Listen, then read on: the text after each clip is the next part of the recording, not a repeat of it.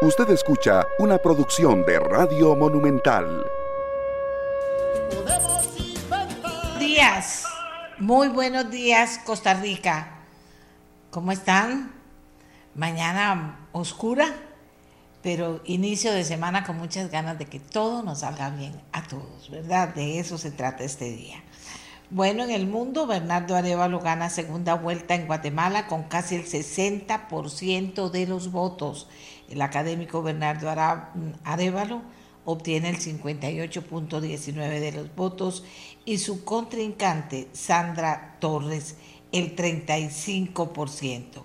En Ecuador van a una segunda vuelta electoral, es el resultado de los comicios que en ambos países eh, latinoamericanos se llevó a cabo en el día de ayer.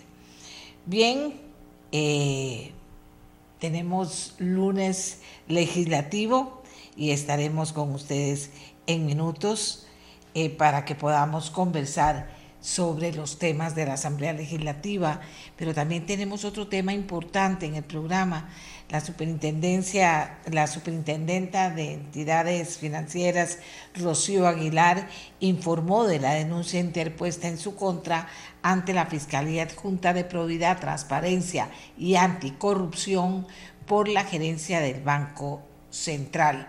Esto lo hizo al finalizar la semana pasada el Banco Central la denuncia penalmente por el presunto delito de desobediencia a la autoridad al no entregar la información solicitada por la Junta Directiva del Banco Central para tener la Junta Directiva del Banco Central y el Banco Central acceso a datos integrales de todas las operaciones de crédito, incluyendo el número de investigación de cada persona que los intermediarios financieros supervisados le remiten respecto a sus deudores a la SUGEP para el desarrollo de sus labores de supervisión. Mientras los, mientras los expertos dicen que el Banco Central se extralimitó en su solicitud a la SUGEP, el Consejo Nacional de Supervisión del Sistema Financiero eh, critica la demanda señalando que no tiene ni pie ni cabeza el Banco Central afirma que la legislación costarricense lo faculta para solicitar datos a entes públicos y privados. Y tenemos a expertos en el tema comentando lo que ocurrió y analizando esta decisión del banco. Y también vamos a ver qué acciones tomará la Junta Directiva de Incopesca contra tres embarcaciones del grupo autorizado para participar en estudios de pesca de arrastre de camarón en aguas del Pacífico por encontrarlas, adivinen qué, pescando en zonas protegidas. Vamos a hablar también del tema de qué va a pasar con ellos. Pero bien, vamos a comenzar con los diputados eh, jefes de fracción en la Asamblea Legislativa para poder conversar porque estamos contra el tiempo en varios temas legislativos. Marchamo y lista gris se convierten en una prioridad. Por eso vamos a conversar con los jefes de fracción, con don Alejandro Pacheco eh, del Partido Unidad Social Cristiana, para que nos diga qué va a pasar con el marchamo ahora. El gobierno insiste en que tal como están las cosas, seriamente se afectarían las finanzas públicas ¿Cuál es la posición de la unidad social cristiana sobre el tema el día de hoy? Al día de hoy, don Alejandro. Buenos días, me dicen ya está Pilar Cisneros también conectada. Buenos días a ambos. Vamos a comenzar con don Alejandro. Adelante, don Alejandro. Eh, buenos días, doña Amelia, buenos días, doña Pilar, Pilar y todos los que nos escuchan. Este, doña Amelia, nosotros, eh, hay un medio de comunicación que ha estado eh, hablando de que la fracción de unidad no está de acuerdo con el rebajo del marchamo y que nosotros eh, estamos en contra y que vamos a, definir, y, eso no es cierto. Eh, la, fracción del Partido Unidad, desde el año pasado, el diputado Leslie Borges hizo una, un planteamiento que lamentablemente no se pudo aprobar antes de noviembre, ¿verdad? Que es el mes cuando inicia el cobro del marchamo y desde el año pasado estamos, eh, estamos con eso, con que hay que buscar una rebaja significativa al monto del marchamo eh, para que los costarricenses eh, no tengan el, cobro más alto de marchamo que hay en Centroamérica.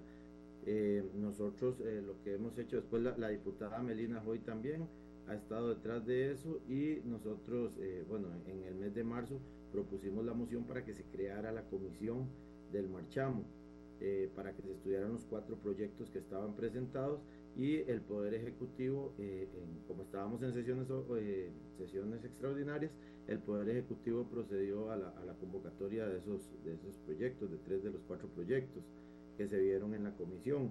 Eh, nosotros como fracción unidad consideramos que tiene que ser, o sea, que, que, la, que, la, reforma del rebajo del marchamo tiene que ser un rebajo progresivo que ayude a los que menos tienen, y eh, que sea una que dé seguridad jurídica, que es lo que no tienen en este momento todos los costarricenses, porque no se sabe qué fórmula van a aplicar eh, en diciembre, en noviembre los, el, Poder Ejecutivo para hacer el cobro del marchamo y qué van a cambiar y si le van a subir el valor fiscal.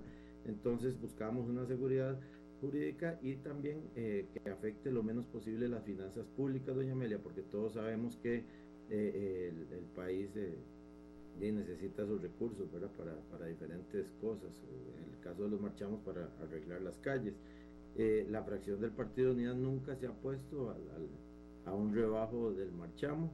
Eh, tuvimos un proyecto que lo defendimos hasta el final y que está con un dictamen de minoría en la comisión de marchamo. Y eh, hoy nos reuniremos, hoy nos reuniremos a la una de la tarde y tomaremos una decisión de cuál va a ser el proceder en este momento, pero siempre hemos estado de acuerdo en una rebaja eh, significativa del monto del marchamo. Bien, don Alejandro, seguimos con nuestros invitados de esta mañana. Eh, la diputada Pilar Cineros estaba con nosotros ya temprano. Buenos días, Pilar. Eh, ¿qué, ¿Cuál es el, bueno, la posición al día de hoy sobre este tema del gobierno? Muy buenos días a todos, a los compañeros y a los costarricenses que nos están escuchando. Bueno, la posición del gobierno en este momento es eh, pues de preocupación eh, porque definitivamente traería graves consecuencias para el país aprobar el proyecto que está proponiendo el PLP, no así el proyecto que eh, de la diputada Melina Hoy del PUSC. nosotros, doña Amelia, coincidimos en un montón de cosas con el resto de los compañeros. ¿En qué coincidimos? Uno, es necesario rebajar el marchamo. Dos, eh, hay que darle seguridad jurídica a la gente. Si no puede ser que antes era como una lotería. Usted no sabía, este año pagaba X, el próximo año pagaba X más Y, el próximo año X menos Y. Era un desorden y una cosa terrible. Entonces, hay que cambiar el método de cálculo, sí, pero de una manera responsable. El ministro de Hacienda, don Novia Costa, ha dejado muy claro que si se aprobara ese proyecto de ley, son 118 mil millones menos que entrarían a las arcas del Estado. De eso, la mitad va para Conavi. ¿Y qué hace Conavi con esa plata? Arreglar carreteras y darle mantenimiento. Lo que se le pretende quitar con ese proyecto de ley, para que se hagan una idea, eh, doña Mele y amigos, amigos que nos están escuchando, alcanzaría para darle mantenimiento a 1.400 kilómetros de carretera entonces, aquí la pregunta es, si ya nos estamos quejando por el mal estado de las carreteras, porque no se tapan los huecos, porque no se le da mantenimiento a los puentes, ¿qué va a pasar si quitamos la mitad de ese presupuesto? Eso va a ser realmente difícil eh, de, de, mantener, ¿verdad? O sea, la gente va a estar muy inconforme con eso. La otra cosa, los diputados le pusimos al ministro de Hacienda, le dijimos, usted tiene que tener un superávit primario por lo menos de 1.85 del PIB si se rebaja ese dinero, no se va a poder llegar a esa meta y por lo tanto no se van a poder colocar los nuevos eurobonos. ¿Qué va a pasar con eso? Es decir, aquí el mensaje, doña Amelia y amigos que nos están escuchando es, rebajemos el marchamo, sí, hagámoslo responsablemente, de manera que no se haga un hueco inmenso en las finanzas públicas que nos pongan otra vez en un problema. Entonces, el gobierno, por ejemplo, ha dicho, si seguimos a este ritmo que vamos bien, muy posiblemente en el 25 ya nuestra relación deuda-PIB sea menor del 60%. ¿Qué significa eso? Más plata para inversión, poderle subir, por ejemplo, el salario a los empleados públicos. Si esto pasa, ¿quién sabe cuándo lograremos eso? Entonces, que los empleados públicos se van a quedar sin aumentos 3, 4, 5, 6, 7 años más, no sé. Entonces, yo creo que aquí hay que actuar responsablemente, no mirando que ahorita vienen las elecciones municipales o que hay un interés de este partido, de este otro, sino con responsabilidad. Y yo espero de corazón, doña Meli, que los diputados eh, de verdad actúen responsablemente en este caso. Quiero adelantarles que eh, ayer tuve una larga conversación con la ministra de la Presidencia, doña Natalia Díaz, con el ministro de Hacienda, don Novia Costa, y queremos convocar a los jefes de fracción a una reunión de trabajo con el ministro de Hacienda y la ministra de la Presidencia, justamente para ver los números, hacer los cálculos y convencer a los diputados que vayamos por un término medio, que es lo que pretende el gobierno. Muchísimas gracias.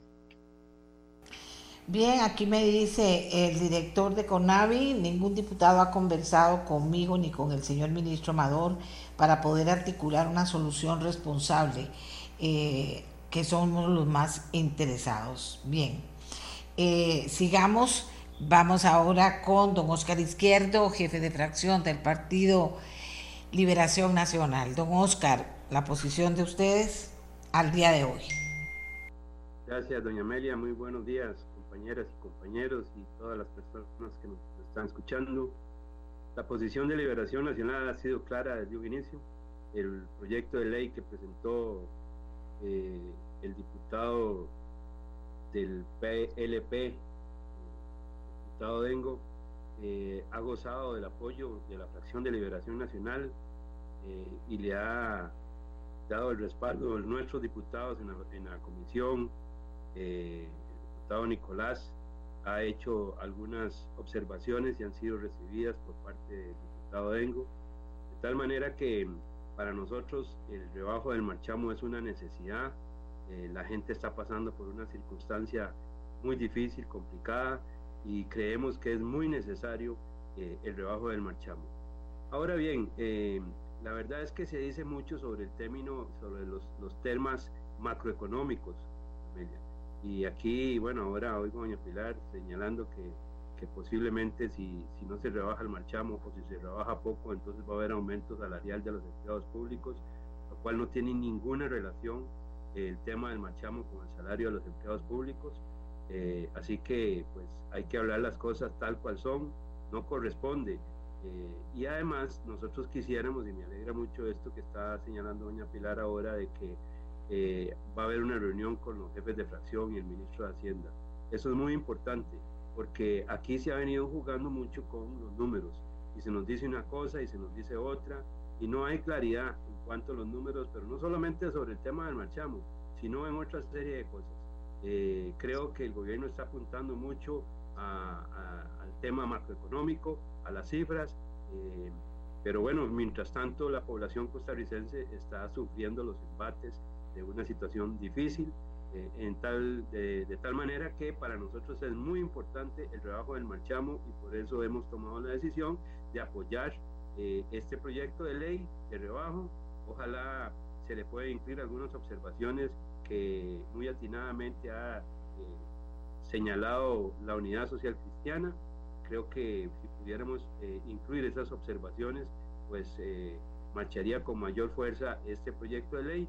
Pero le quiero decir también a los costarricenses de antemano que nosotros vamos sobre esta tesis del rebajo del marchamo y si hay veto, vamos por el resello del rebajo del marchamo. Eso es una urgente necesidad para los costarricenses y tenemos que hacerlo lo más pronto posible porque si no será de nuevo una atolillo con el dedo, eh, una expectativa a los costarricenses que al final no se les cumple. Eh, en ese sentido, tiene que estar resuelto en los próximos días y nosotros vamos a poner los votos necesarios para aprobar el marchamo, el rebajo del marchamo y para el resello si fuese necesario. Gracias, don Oscar. Sofía Guillén, eh, del Frente Amplio. Adelante, buenos días. Buenos días, doña Amelia, compañeros y compañeras diputadas y a quienes nos escuchan en general. Bueno, sobre este tema del marchamo, para nadie es un secreto que el Frente Amplio ha decidido también apoyar una potencial rebaja al marchamo. Y yo sí quisiera recordar que en realidad quien hace un anuncio en una conferencia de prensa prometiéndole a la ciudadanía una rebaja significativa del marchamo fue el señor presidente de la República hace un par de semanas. Cuando yo oí eso, yo dije, ah, mira, bueno, en, en, eso podemos estar de acuerdo, podemos encontrar una salida, ¿no?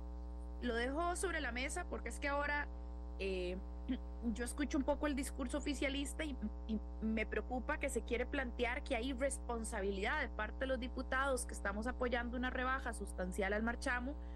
Lo que pasa es que quien hace la propuesta de hacer una rebaja sustancial al marchamo es el presidente de la República. Es decir, por lo menos mediáticamente le comunicó al 90% de la gente que él iba a bajar el marchamo. Entonces también le generó expectativas muy altas a la gente eh, y nosotros pues pretendemos cumplir y yo esperaría que el oficialismo pretenda cumplir. Si va a generarle expectativas altas a la gente, no puede después pretender que se apruebe un proyecto de una rebaja de mil colones o de tres mil colones. Es decir, si le generas expectativas a la gente de una rebaja significativa, vamos a hacer el esfuerzo de hacerle una rebaja significativa. Nosotros por lo menos sí, sí creemos que es el momento que, que eh, se, se, se conjuntan dos, dos cosas. Uno, la gente está hasta el cuello eh, salarios congelados, precios de bienes y servicios esenciales muy disparados y que sí necesita una reducción del marchamo que le ayude a respirar. Y la segunda característica que, que se conjunta en, este, en esta circunstancia es que el año pasado se cerró con un superávit primario de más de 900 mil millones de colones. Dice el ministro que la reducción al marchamo que estamos aprobando va a implicar 118 mil millones menos. Bueno, el año pasado cerró con 900 mil millones de superávit. Este año, a junio de este año, ya llevaba 600 mil millones de superávit, el doble de lo que el FMI estaba pidiendo, que era 348 mil millones. Y eso no según yo, según el propio comunicado de Hacienda, ya para este año la meta del FMI se cumplió. Y la meta vinculada a eurobonos era de 1.15 de superávit y ya se cumplió también aún falta evidentemente medio, un semestre, medio año pues de recaudación y de gastos, pero lo interesante es que casi nunca se llega a mitad del año con el doble del primario que se tiene con meta el FMI. ¿Por qué hago esta, este desglose tal vez un poco tedioso los números? Porque también hay que poner en perspectiva que eh, lo que implicaría de menos ingresos para el Estado, esta reducción del marchamo ya está compensada porque ya se lograron las metas del FMI, ya se lograron las metas de eurobonos y desde el año pasado se han cerrado los números con superávit primario muy por encima de lo que sería esta reducción del marchamo. En cualquier caso, yo digo, digo, nosotros no tenemos ningún problema en sentarnos a la mesa con el Ministerio de Hacienda y con las otras fracciones para encontrar un punto medio. Lo que sí es que no nos vamos a prestar para darle a tolillo con el dedo a la gente. Es decir, yo no me voy a, prestar para aprobar un texto en donde se rebajen 3 mil colones de marchamo para que luego salga diciendo el gobierno que hizo una gran rebaja al marchamo a la gente. Eso es engañar a la gente. Es decir, si vamos a hacer una rebaja al marchamo, la vamos a hacer bien. Eh, no puede ser excesiva, yo lo comprendo, comprendo que no se puede generar un hueco eh, financiero eh, no saludable, ¿no? Es decir, yo, yo, eso lo entiendo como economista, pero también sé que es de los pocos años en los que hay un margen de acción y un margen fiscal para poder hacer una rebaja al marchamo que la gente realmente sienta como un alivio. Y el proyecto que está en discusión y que estamos eh, apoyando como Frente Amplio, además obliga a que el Ministerio, el Ministerio de Hacienda tenga que hacer público esos montos de marchamo con tiempo, ¿verdad? Para que no sea eh, una ruleta rusa en donde tenés que imaginarte o, o pegarle la suerte, ¿no? Porque no sabes cuánta plata tenés que pagar a final de año. Entonces estamos mejorando también eso en este proyecto de ley, que haya publicación previa, que se pueda pagar eh, trimestralmente, cuatrimestralmente, perdón, eh, como se hacen varios impuestos, para que no sea un golpazo al final, siempre con publicidad, siempre con tiempo y con reducciones progresivas al marchamo, pero no de tres mil colones ni de dos mil colones. Nosotros no no queremos venderle humo a la gente, queremos hacer una reducción real para que la gente sienta realmente un alivio este año. Y bueno, nada, a disposición de hablar con la Gracias por los tiempos, porque hoy les pedí que tratáramos de ser muy puntuales porque tenemos cuatro preguntas que hacerles para saber la opinión y preguntas que ustedes nos han pedido hacerle a los diputados. Eh, el diputado de defensa tiene un problemita en este momento, no nos puede contestar, ahorita, ahorita nos cuenta.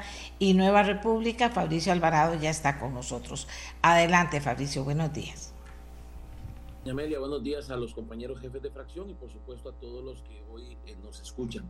Sobre este tema, lo primero que quiero decir es algo que he venido reiterando en las últimas, en los últimos días, sobre todo ante consultas de medios de comunicación, y es que Nueva República, por supuesto que está a favor de la rebaja del marchamo. Esto es algo en lo que seríamos, eh, no seríamos consecuentes con una posición que venimos esgrimiendo desde hace años sobre este tema si estuviéramos en contra de la rebaja.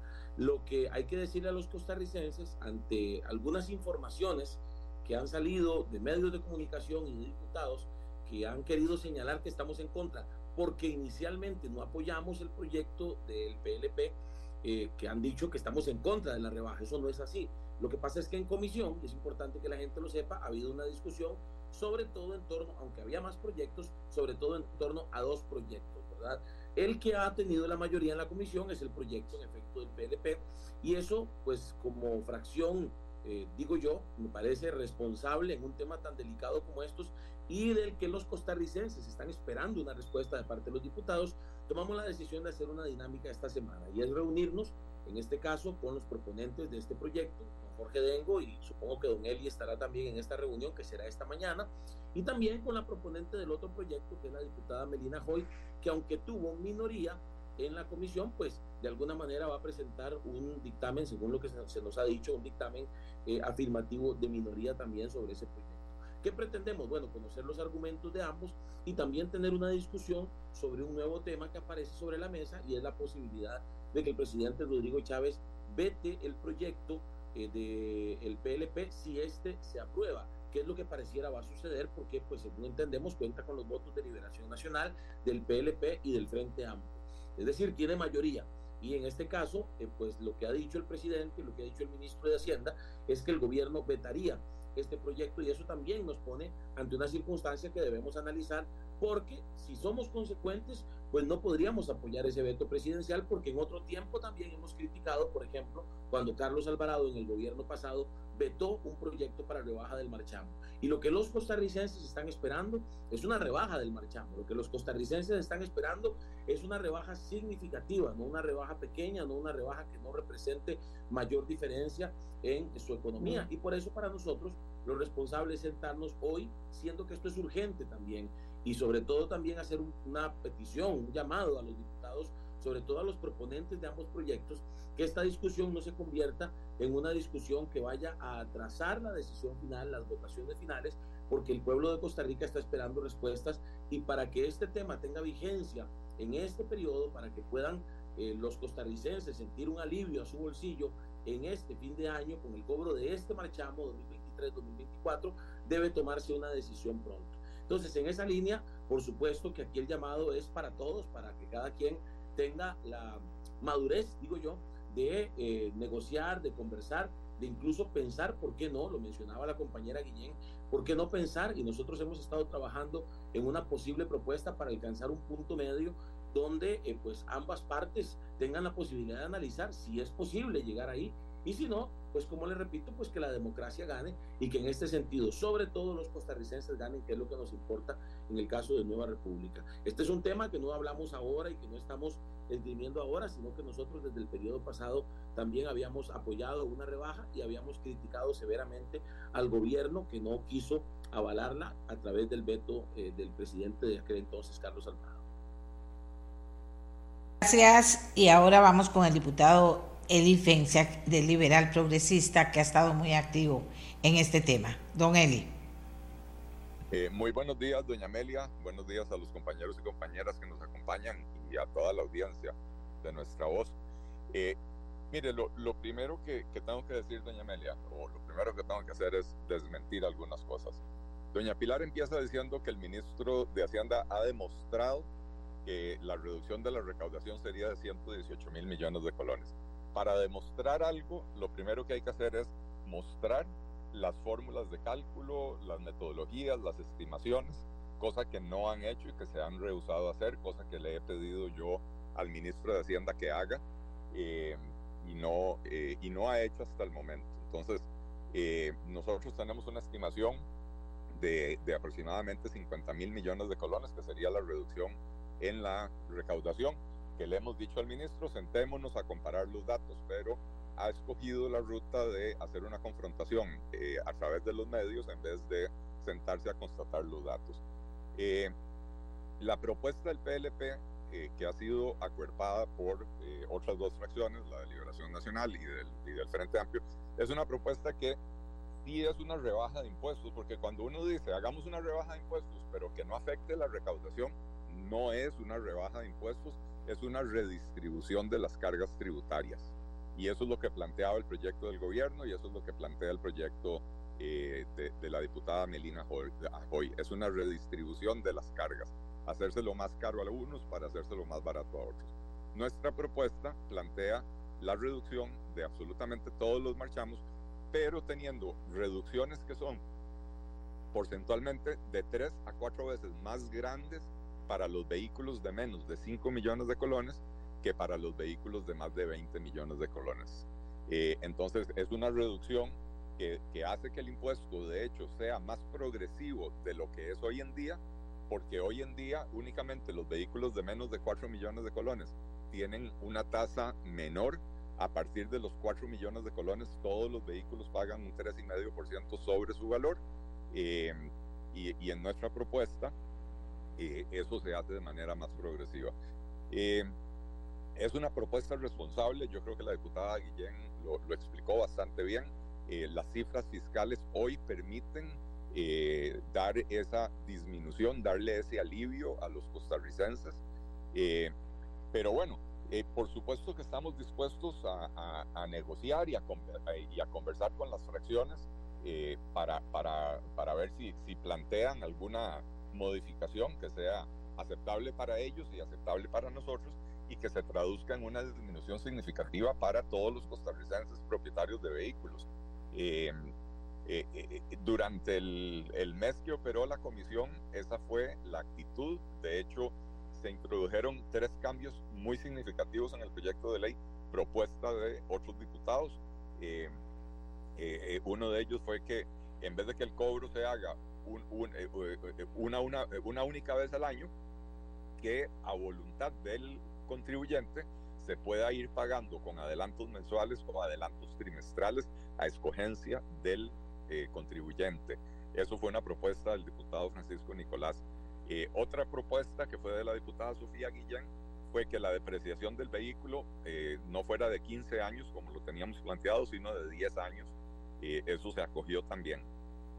Y finalmente una propuesta de la diputada Melina Hoy, que aunque no aprobó nuestro proyecto, se la acogimos, eh, porque en nuestro proyecto originalmente se castigaba a los vehículos más contaminantes y más pesados, porque son los que le hacen más daño a, las carreteras. Eso se cambió de manera que ahora lo que se introdujo es más bien un premio a los vehículos menos contaminantes. Eh, es un pequeño descuento que dependiendo de la tecnología del vehículo puede ir entre, entre un 1 y un 3,5% del monto que le tocaría pagar al, al propietario del vehículo. Eh, y esto es un poco para pues incentivar que la gente empiece a adoptar tecnologías más limpias, ¿verdad? Eh, pero es un proyecto responsable, es un proyecto que le, le, genera ahorros a todos los propietarios de los vehículos en un momento en el que el país tiene las condiciones fiscales para, para hacerlo. Y, y lo otro que tengo que decir, porque el gobierno está queriendo asustar a la gente con que se va a quedar sin plata para un montón de cosas. La ley dice que el 50% de este impuesto se tiene que ir al mantenimiento de carreteras. Para este año 2023, el gobierno presupuestó una recaudación de 204 mil, casi 205 mil millones de colones por este impuesto. Y sin embargo, en el presupuesto del CONAVI, únicamente le asignaron 66 mil y resto de millones de colones. 66 mil millones de colones es la tercera parte de lo que el gobierno planea recaudar. Y aún así, la semana pasada vino a la Comisión de Asuntos Hacendarios el gerente de, conservación, o no, me acuerdo el título exacto, del CONAVI, y nos confesó que el gobierno no les está trasladando todo lo que de por sí les tienen que trasladar. Entonces, si no hay dinero para las carreteras, es porque el gobierno no está cumpliendo con la ley. Si se reduce el marchamo y se le traslada al CONAVI todo lo que por ley se le tiene que trasladar, habría más presupuesto para carreteras de lo que hay hoy en día.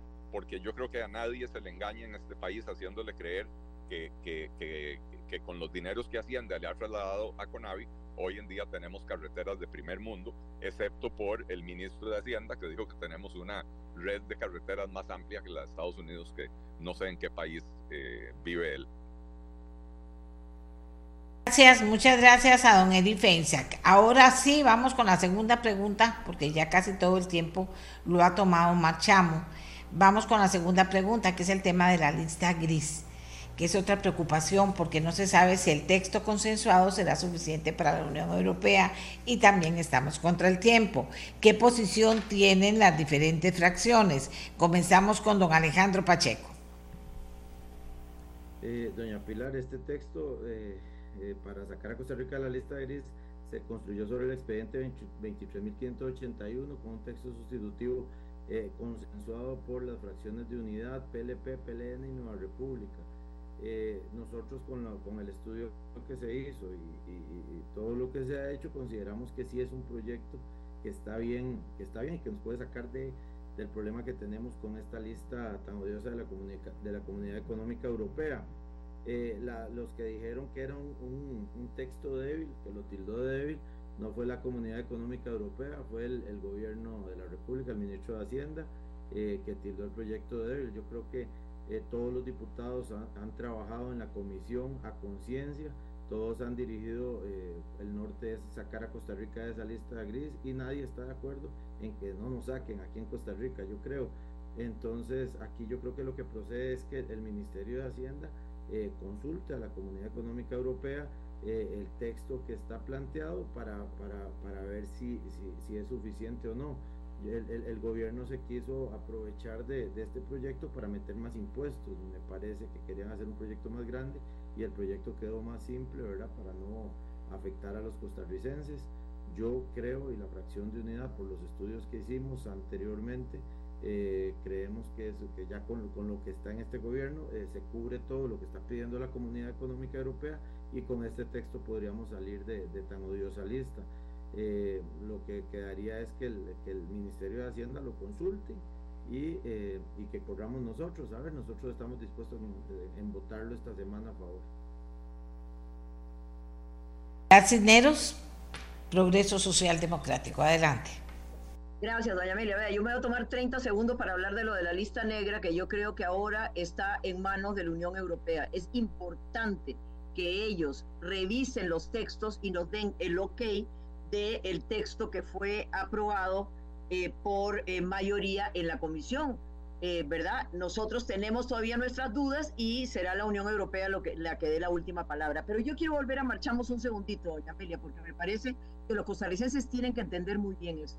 El gran problema de este proyecto de ley es que las reformas y los rebajos son para siempre.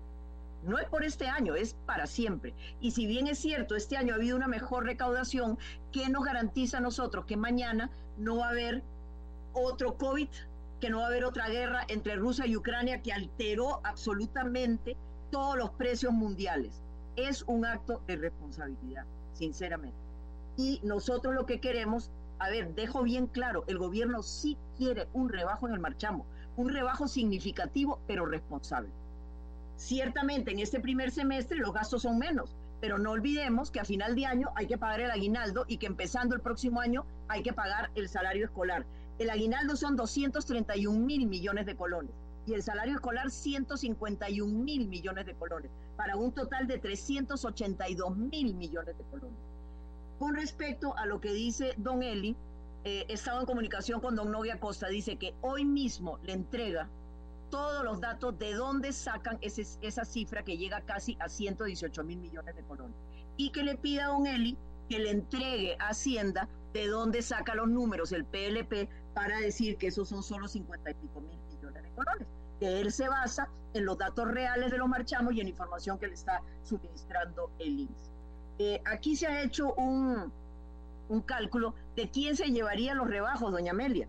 Y resulta que según los cálculos de Hacienda, el 65% de los ahorros de ese proyecto de ley se lo lleva el 20% de la población, el que tiene los carros más caros. Entonces, eso no es justo, ¿verdad? Por ejemplo, si usted tiene un Hyundai Electra, que es un carro de la clase media popular, el ahorro sería 17 mil colones. Pero si usted tiene un Homer o tiene un BM, un Homer, 423 mil colones sería el ahorro. O si tiene un BMW WX5, serían 272 mil colones. Contrastando, por ejemplo, que si usted tiene un Nissan Sentra, serían 23 mil el ahorro. Entonces, no es tal.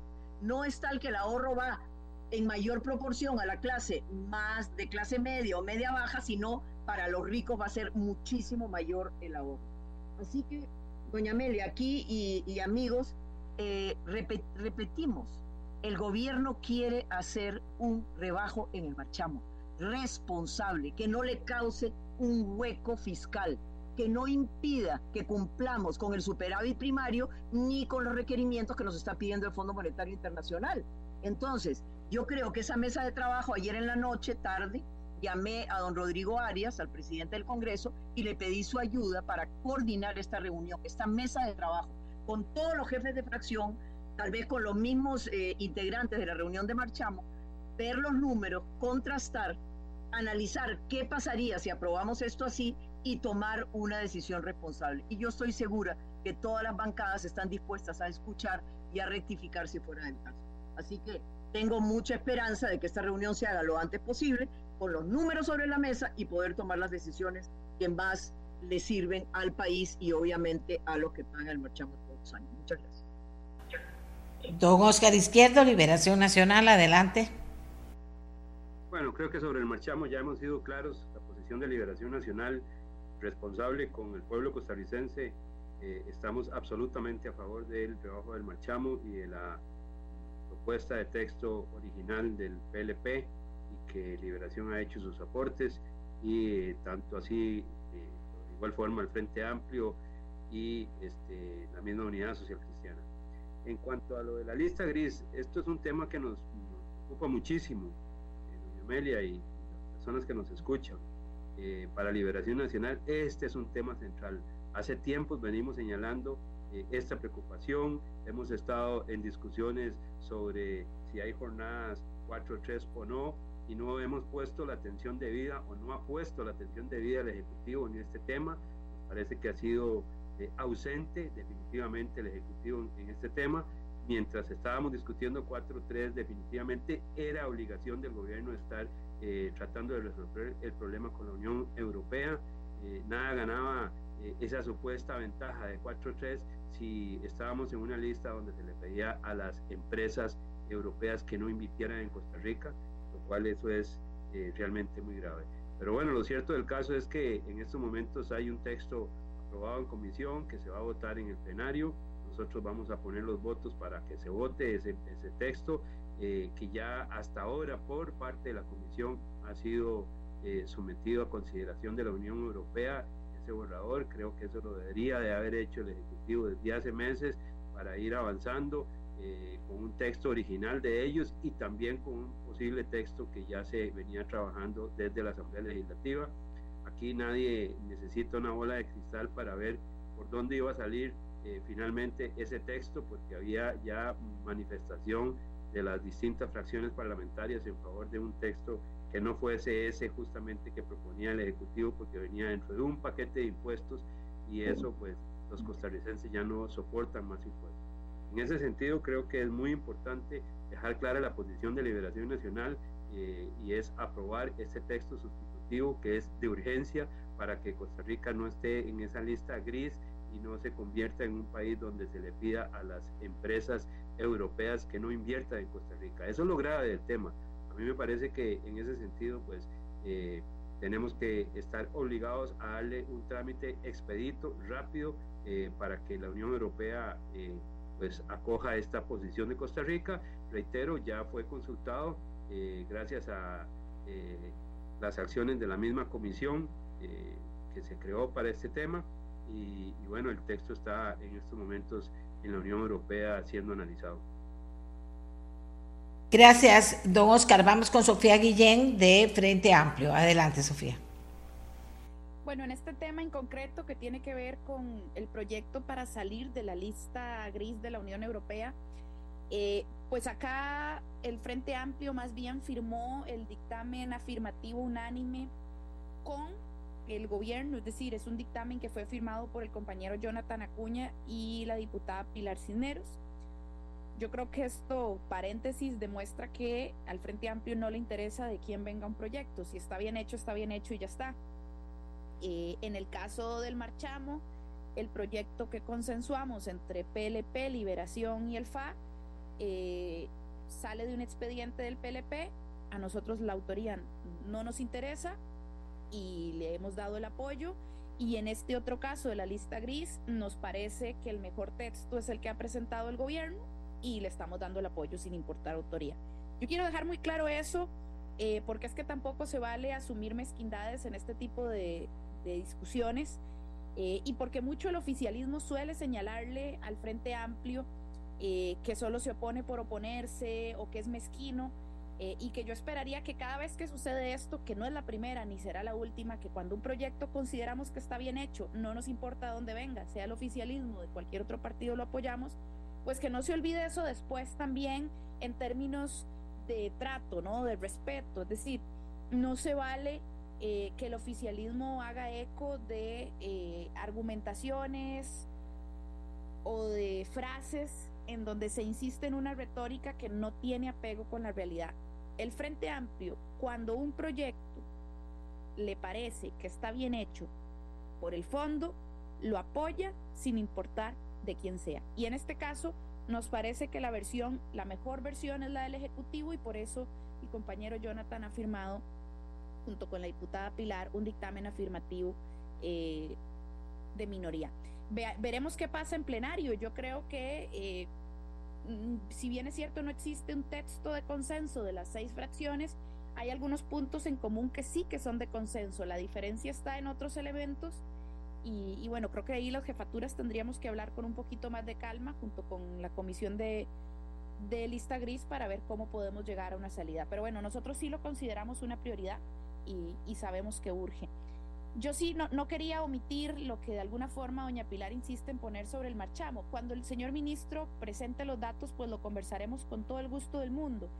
Pero no confundamos a la gente, ¿verdad? No confundamos a la gente eh, porque en Estado Nacional el ministro llegó con la misma retórica de que esta es una reducción que iba a quedar en manos de los más ricos.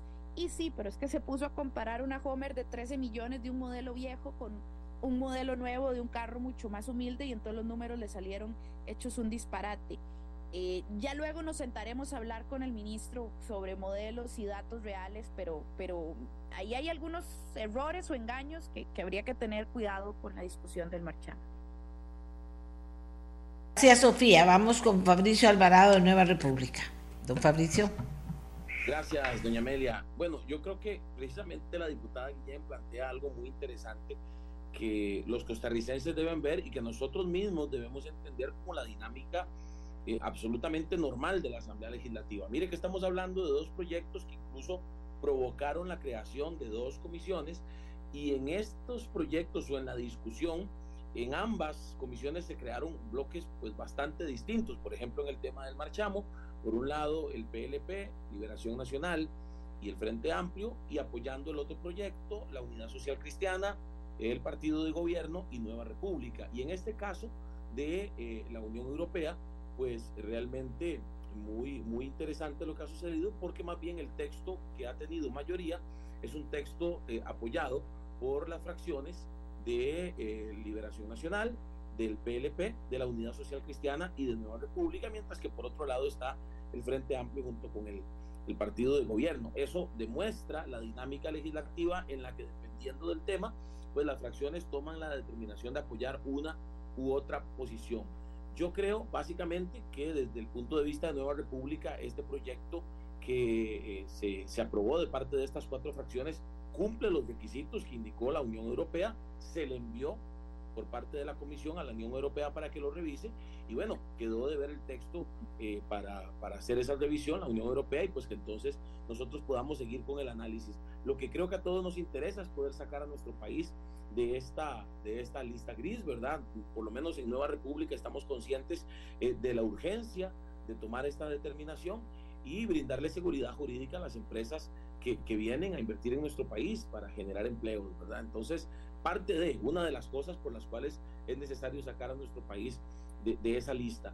Como repito, para mí lo que más eh, debemos rescatar de esta discusión es, o de, o de la discusión que se ha dado en estas dos comisiones, es precisamente que la dinámica legislativa nos llevará unas veces sí a apoyar la posición oficialista y otras veces no. Y ahí tenemos que tener la madurez para sentarnos a eh, renegociar, por ejemplo, en el tema del marchamo, lo mencioné en mi intervención anterior, yo creo que es necesario sentarnos a conversar, por lo menos de parte de Nueva República decidimos abrir ese espacio el día de hoy con ambas posiciones para tomar una determinación en beneficio de la colectividad. Lo que nos interesa es beneficiar al pueblo de Costa Rica, lo que nos interesa es que se tome una decisión y que se tome a tiempo, porque lo mencionaba yo, eh, también en la intervención anterior. Ojalá que cuando llegue este tema plenario las discusiones no se hagan tan largas que terminemos saliéndonos del tiempo en el que necesitamos tomar la determinación y no vayamos o no vaya a ser que tengamos o que tomemos una decisión eh, tardía que al final afecte al pueblo de Costa Rica o al país en general en el caso eh, de la lista gris. Gracias a Fabricio Alvarado, Eliezer Feinsack, de Liberal Progresista. Eh, gracias, doña Amelia. Eh, mire, eh, el tema de la lista gris yo creo que está bastante claro, ¿verdad? Hay, un texto con un apoyo mayoritario que resuelve el problema planteado por la Unión Europea de una manera muy puntual, a diferencia del texto que quería el gobierno, que aparte de resolver el problema puntual, introducía una serie de cambios que son reformas muy significativas en el sistema tributario costarricense querían pasar de tener un sistema de renta territorial, que es lo que tenemos en Costa Rica, a un sistema de renta mundial eh, y algunos otros cambios que merecen una discusión, pero no en el contexto de un, de un proyecto de ley que tiene que ser aprobado con urgencia para evitar eh, que estar en esta lista, eh, lista gris de la Unión Europea se traduzca en estar en la lista negra y que las empresas europeas no puedan seguir invirtiendo en el país. Em, eh, eh, el gobierno va a decir, igual que están diciendo con el marchamo, que solo los cálculos de ellos son los buenos y en este caso solo el texto de ellos es el bueno. Lo, lo, cierto es que la relación oficial con la Unión Europea la tiene el Poder Ejecutivo. El Poder Ejecutivo tiene la ventaja de haber podido consultar el texto em, y, y, y, el texto del gobierno, la Unión Europea dijo, resuelve el problema, eh, pero en privado los diplomáticos le dicen a uno, nosotros únicamente analizamos la parte que le interesa al, a, la, a, la, Unión Europea de la doble no imposición y, de los requisitos de, ahora se me fue el término, de, presencia eh, activa en el país, ¿verdad? Este, todo lo demás que tiene que ver con la política fiscal interna del país, la Unión Europea no se mete. La Unión Europea acepta sistemas de renta territorial, acepta sistemas de renta mundial, eh, no tiene nada que ver con eso.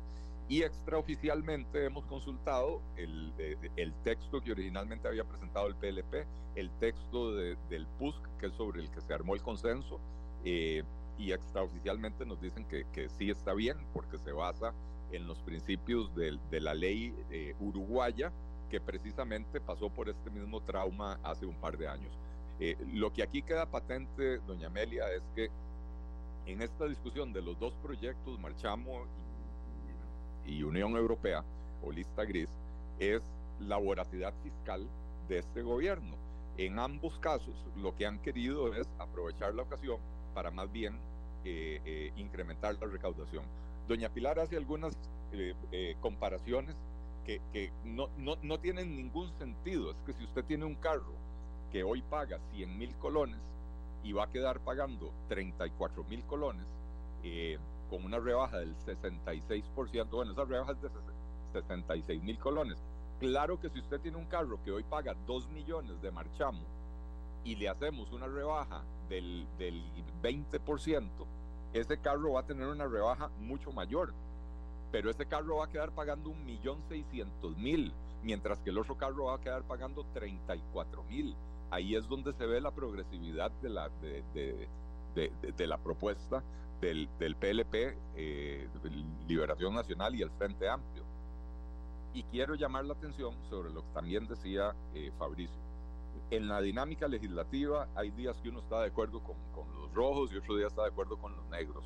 Un día está de acuerdo con los morados y el otro día con los amarillos. Así es como funciona. Eh, el miércoles pasado, el presidente de la, de la República dijo, usando estos términos, vean ese maridaje entre Liberación Nacional, Frente Amplio y el PLP. Pues mire, si es para bajar impuestos, nosotros vamos a aceptar el apoyo de quien esté dispuesto a bajar impuestos. Y yo quisiera ver si el próximo miércoles en la conferencia de prensa va a salir el presidente otra vez con un exabrupto de esa naturaleza diciendo, vean ese maridaje entre la fracción oficialista y el Frente Amplio, porque de ahí están apoyando juntos el mismo dictamen sobre el tema de la lista gris, ¿verdad? Entonces, creo que no, no, no contribuyen nada al diálogo, a la democracia, a la, a la sana convivencia, eh, este tipo de discursos. Eh, eh, yo entiendo perfectamente, no comparto las posiciones, pero entiendo perfectamente por qué el Frente Amplio puede apoyar al gobierno en Unión Europea y a nosotros en, en, en el tema del marchamo. y como bien lo decía Fabricio, habrá ocasiones en las que uno esté de acuerdo con lo que planteó el gobierno y habrá ocasiones en las que no. pero tenemos que aprender, tenemos es mucha gente, tiene el gobierno que aprender a llevar la procesión en paz, a, entender que para poder hacer avanzar sus proyectos necesita construir alianzas dentro de la Asamblea Legislativa, que las alianzas son temáticas, no son, no son permanentes, no son, no son compromisos matrimoniales. Por temas, habrá temas en los que estaremos de acuerdo, habrá temas en los que no. Y creo que más que todo es importante hacer ese llamado a recuperar la, la, la sensatez, la calma, la decencia en, las, en el trato humano, en las relaciones entre las personas. Yo creo que aquí adentro de la Asamblea Legislativa, eh, eh, la mayoría, la mayoría, no, no todos, pero la mayoría de los diputados mantenemos una buena relación, podemos tener discusiones y diferencias importantes, pero al final del día eh, nos despedimos decentemente, nos deseamos una buena noche y, y, nos vemos mañana y mañana seguiremos peleando también pero, pero lo que estamos discutiendo son ideas, no personas. Y creo que eso es muy importante de, de, señalarlo y destacarlo. Gracias, don Eli. No podemos hacer más preguntas que teníamos aquí porque el tiempo se nos acaba, pero sí tenemos tiempo para darle un minuto a cada diputado que quiera agregar algo al tema que ha estado fuerte de Marchamo o de la lista gris, sí tenemos, pero por favor que no se extiendan más de minuto y medio cada uno que quiera hacer algún aporte, eh, porque ya inclusive tenemos lista la gente del siguiente tema. Así que si alguno quiere hacer un aporte, me dice y vamos con él. Todos. Todos. Todos. Ah, bueno, entonces vamos, don Alejandro, con su minuto. Gracias, doña Amelia. No, para aclarar que la fracción del Partido Unidad siempre ha estado de acuerdo con el rebajo del marchamo, con buscar una solución del, del rebajo del marchamo y vamos a apoyar eh, los proyectos que tengan que ver con rebajo del marchamo. Nunca hemos dicho que estamos en desacuerdo. Eh, hay dos proyectos, uno eh, con un dictamen de minoría y otro con un dictamen de mayoría, que están aprobados y vamos a ver qué llega al plenario y qué podemos arreglar de, de los proyectos para que salga lo mejor posible y en lista gris también vamos a, impulsar y apoyar todo lo que lo que podamos hacer para que esto, este proyecto de lista gris ojalá se apruebe en primer debate esta semana. Muchísimas gracias. Muy bien, eh, vamos con doña Pilar Cisneros, adelante. Gracias, doña Amelia. Vea, yo quisiera rescatar las palabras, las últimas palabras de don Eli Feinza, eh, con quien yo me llevo muy bien y lo respeto mucho como economista y como persona.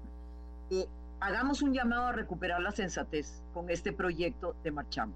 Sentémonos en esa mesa, conversemos, comparemos los números y asumamos una posición responsable con los usuarios, con la gente que va a pagar el marchamo y que esté esperando un rebajo, que el gobierno apoya, quiero dejar bien claro, el gobierno apoya ese rebajo, pero hagámoslo responsablemente. Y la otra cosa que quería enseñarles, aquí no sé si se va a ver, doña Amelia, pero yo se lo mandé a usted y se lo acabo de mandar a todos los jefes de fracción porque eh, han vacilado mucho con esa frase que dijo Don Novi de que aquí hay proporcionalmente más kilómetros de carretera en relación con el terreno, el territorio nacional. Y es absolutamente cierto. Costa Rica proporcionalmente tiene mayor cantidad de carreteras que los Estados Unidos, que tiene 73.4, nosotros tenemos 87.2, la OCDE 114.8. Entonces, mantener esa red inmensa de carreteras que tenemos en este país cuesta mucho. No le hagamos más daño a los costarricenses, quitándole el presupuesto para poder mantener esa red vial en buenas condiciones que no atenten contra la seguridad de los usuarios, que los puentes no estén a punto de caerse, doña Amelia. Si nosotros queremos buenas carreteras y buenas vías, necesitamos dinero. Pero ya para terminar, yo sí quiero dejar patente y agradecerle a los compañeros diputados y a las diferentes fracciones su anuencia a sentarse en esta mesa de trabajo, con cabeza fría, con números sobre la mesa, para tomar la decisión más responsable por el país. Eh, esto es una decisión permanente, no es solo por este año, entonces hay que ver todas las variables para no causarle un daño al país y seguirnos endeudando como ha venido siendo la tónica de anteriores gobiernos y que ese gobierno realmente quiere parar esa fiesta de deuda. Entonces, eso es todo. Voy a coordinar con don Rodrigo Arias, que ya me ofreció su ayuda. Vamos a hacer esa mesa de trabajo y ojalá, doña Mel, el próximo lunes, cuando nos volvamos a ver, ya tengamos una buena solución para el país y una decisión responsable de parte de todos los diputados. Muchas gracias. Oscar Izquierdo, Liberación Nacional. Gracias. Eh, bueno, nuestro partido, nuestra fracción Liberación Nacional ha estado siempre dispuesto a apoyar cualquier proyecto de ley que venga en beneficio de los costarricenses. En este caso, el proyecto de ley de la lista gris es un proyecto de un texto eh, planteado por la Unidad Social Cristiana, hay que reconocerlo así, y nosotros lo hemos acogido, lo hemos apoyado, hemos hecho algunas propuestas eh, de cambio, sin embargo, ese es el texto base. El texto del Marchamo es un texto eh, original del PLP, del diputado Dengo. Liberación Nacional lo ha apoyado. Liberación Nacional apoyará estos dos proyectos y los que sean necesarios para que vayan en beneficio de los costarricenses. Eso es una posición absolutamente clara, igual cuando vengan proyectos del gobierno que sean de conveniencia nacional. Eh, no vamos a ser mezquinos en eso. Aquí nuestra prioridad son los costarricenses, por eso estamos a favor del proyecto de ley de Marchamo que ha presentado el PLP, por eso estamos a favor del proyecto de ley del texto sustitutivo eh, presentado por la Unidad Social Cristiana. Así que eh, en Liberación Nacional encontrarán siempre una fracción que vaya a buscar el beneficio de las grandes mayorías de los costarricenses. En ese sentido nos vamos a mantener firmes, eh, reitero, si hay que buscar el resello para el marchamo, lo vamos a hacer, vamos a apoyar ese, ese texto y vamos a hacer todo lo posible para que los costarricenses sientan el cambio en su bolsillo. No queremos que le den a tolillo con el dedo a la gente diciéndole que le van a hacer un rebajo, el cual eh, no es significativo ni sustancial. Y finalizo diciendo además que sobre la base del el hueco que puede generar este rebajo en el marchamo, pues lamentablemente, ya lo dije en el plenario legislativo, doña Amelia, pero sí es importante volverlo a decir. El mismo viceministro de Obras Públicas y Transportes vino a la Asamblea Legislativa a decir que el Ministerio de Hacienda no le giraba los recursos para el tema de carreteras. Así que este, quieren el dinero, pero no lo utilizan como corresponde. Eh, no se lo dan en la forma efectiva e inmediata en que tienen que dárselo a las diferentes instancias del propio gobierno repito, el mismo viceministro de Obras Públicas vino a la Asamblea.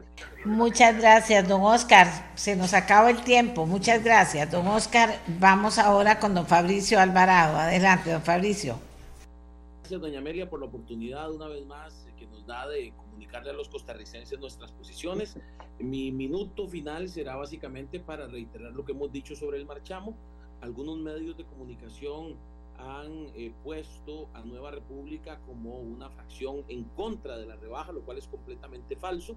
Y aprovecho para aclararle a los costarricenses que siempre hemos estado, estamos y estaremos a favor de eh, mejorar las condiciones de vida de los costarricenses, de bajar impuestos. Hemos sido el partido que ha propuesto también eh, rebajas en algunos impuestos, sobre todo en el IVA, eliminar el IVA, por ejemplo, en los útiles escolares, en el combustible que utilizan las fuerzas policiales, bajar el IVA en un 30%. Fuimos el primer partido que propuso en el gobierno pasado o en el periodo pasado rebajar o eliminar el, el IVA de los productos de la canasta básica, de manera que es absurdo pensar que estemos en contra.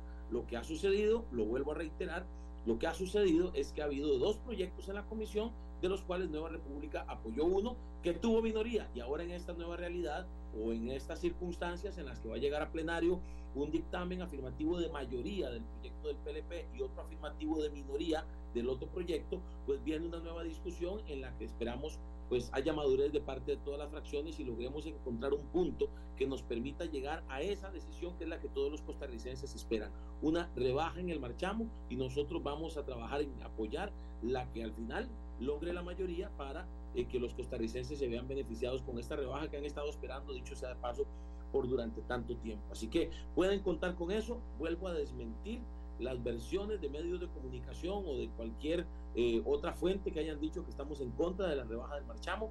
Eso no es cierto, lo que sucede es que ha habido diferentes posiciones que ahora es muy importante llegar a tratar de consensuar o por lo menos respetar la voluntad de la mayoría en lo que llegue a suceder en las próximas semanas y sobre todo en los próximos días porque eso hay que aprobarlo. Muchas gracias. Pasado del tiempo, don Eli, termina usted. Muchas gracias, doña Amelia.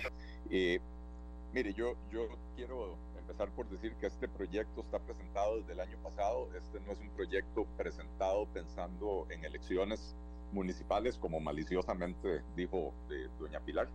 Eh, esto es algo que todos los años los diputados lo intentan, pero lo intentan de último minuto, cuando ya salió al cobro, y empiezan a buscar de qué manera rebajarlo. Por eso nosotros responsablemente desde el año pasado lo presentamos diciendo hay tiempo para hacerlo, para que aplique para el próximo año y por eso estamos aquí. Eh, nos vamos a sentar a conversar. Ya Fabricio adelantó que en un rato tenemos una reunión eh, con su fracción, vamos a conversar y estamos eh, abiertos a hacerlo con todas las fracciones. Don Alejandro Pacheco sabe que yo me le he acercado varias veces para, para conversar de este proyecto y del avance de este proyecto, eh, pero hasta ahora ellos habían prevalecido en la posición de que, de que únicamente el texto del PUSC podían apoyar. quiero, quiero también decir que esta, esta, este ofrecimiento de transparencia de pronto del ministro de Hacienda de que hoy nos va a entregar la información, cuando se creó la comisión, el diputado Jorge Dengo le pidió al Ministerio de Hacienda toda la información para que la eh, comisión pudiera trabajar sobre una base mejor. El Ministerio de Hacienda no mostró ningún interés en eh, colaborar con, con, esa comisión. Eh, tuvo el diputado Jorge Dengo que meterle un sala cuartazo, una, eh, eh, un recurso de amparo, eh, que la sala cuarta le dio la razón y aún así el Ministerio de Hacienda le entregó los datos de manera incompleta. De manera que ahora celebro la nueva apertura, ahora celebro que ahora sí quieran compartir esos datos y por supuesto que nos vamos a sentar a conversar con todas las fracciones, incluyendo la del gobierno, pero creo que es importante entender que el proyecto ya está para plenario. La discusión ahora es en el plenario entre los diputados. Aquí es donde tenemos que decidir qué queremos hacer. Si queremos darle una rebaja a todos los propietarios de los vehículos o si queremos, como decía, no recuerdo cuál diputado o diputada en una de sus primeras intervenciones, darle a Tolillo con el dedo a los costarricenses con rebajitas de 2.000 colones para unos y aumentos de 200 o 300 mil colones para otros. Eh, el proyecto que está en este momento en discusión del, con, con, con el informe de mayoría produce una rebaja para todos los propietarios, pero en términos porcentuales la rebaja es de 3 a 4 veces más grande para los vehículos de menos de 5 millones. Menos de 5 millones Don Eli, se nos acabó el tiempo hace rato. Le agradezco, pero don Eli resulta que nos va a acompañar también en el siguiente segmento, que tiene que ver con la diferencia que, que se ha presentado entre el Banco Central y la Superintendencia General de Entidades Financieras, porque don Eli fue proponente del proyecto de ley de protección de datos personales. Tenemos a don Eli, tenemos a la Asociación Bancaria Costarricense, tenemos al experto en protección de datos Mauricio París para hablar del tema, pero hagamos una pausa y ya, ya regresamos con este tema sobre el que usted también tiene mucho interés, amigo y amiga que me escucha. Ya regresamos. El tema que usted ha estado esperando y sobre el que me ha estado preguntando, amigo y amiga que me escucha. Voy a resumir, la superintendenta de entidades financieras, Rocío Aguilar, informó al finalizar la semana pasada de la denuncia interpuesta en su contra ante la Fiscalía Adjunta de Probidad, Transparencia y Anticorrupción por la gerencia del Banco Central el Banco Central la denuncia penalmente por el presunto delito de desobediencia a la autoridad al no entregar información solicitada por la Junta para tener acceso, por la Junta Directiva, para tener acceso a identificación de cada persona eh, eh, en labores de supervisión. Los expertos dicen que el Banco Central se extralimitó en su solicitud a la SUGEF.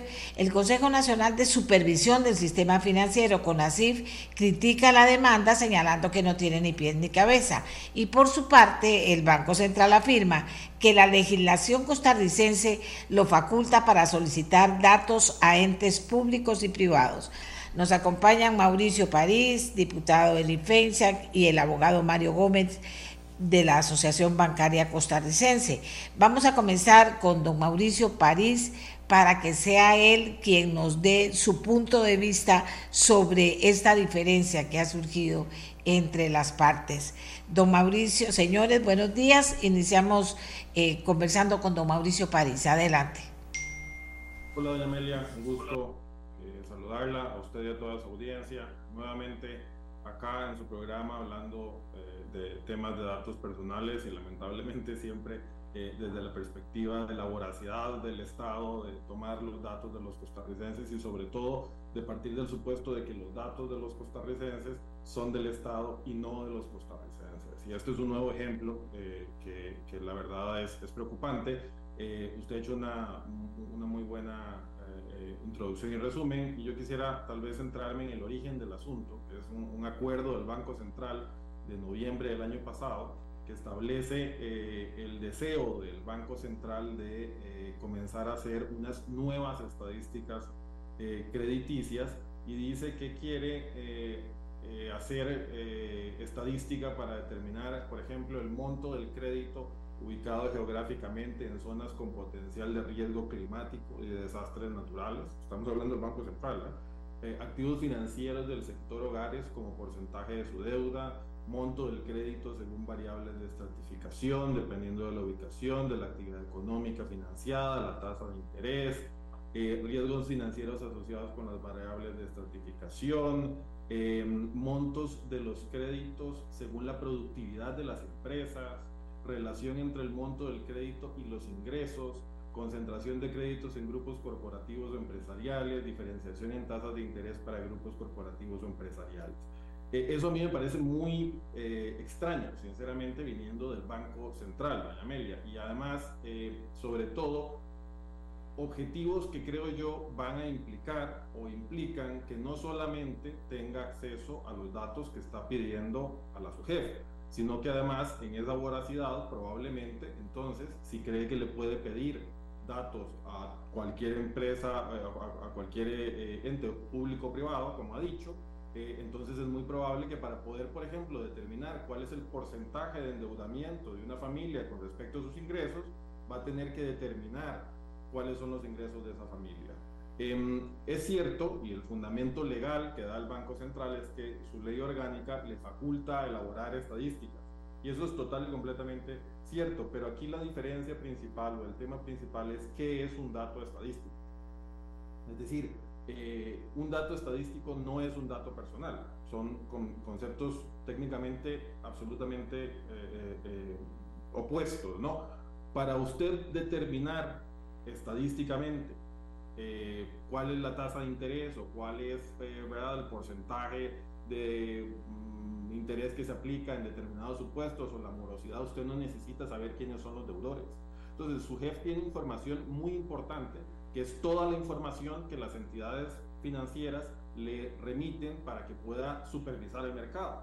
Pero esa información es para eso, nada más. El Banco Central, además, entonces lo que está haciendo es diciéndole a su jefe, quiero hacer estadísticas, pero expresamente en ese oficio dice, yo necesito saber quién es quién en esa información que usted me está dando. Es decir, no me dé solamente la estadística, no me diga nada más cuáles son los porcentajes de interés, no me diga eh, cuáles son las entidades financieras, no, no, no, yo quiero saber cuánto le debe cada costarricense a cada banco.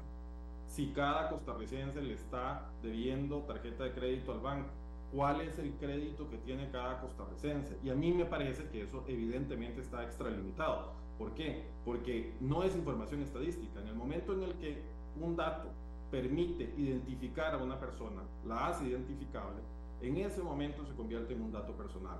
Y en ese momento entonces aplica una ley especial de protección a los datos de los costarricenses, que es la ley de protección de datos, una ley que tiene 10 años de existir. Y esa ley expresamente dice en su artículo 8, inciso D, que cuando hay tratamiento de datos que impliquen o que se hagan para usos estadísticos, se puede hacer siempre que no exista riesgo de identificar a las personas.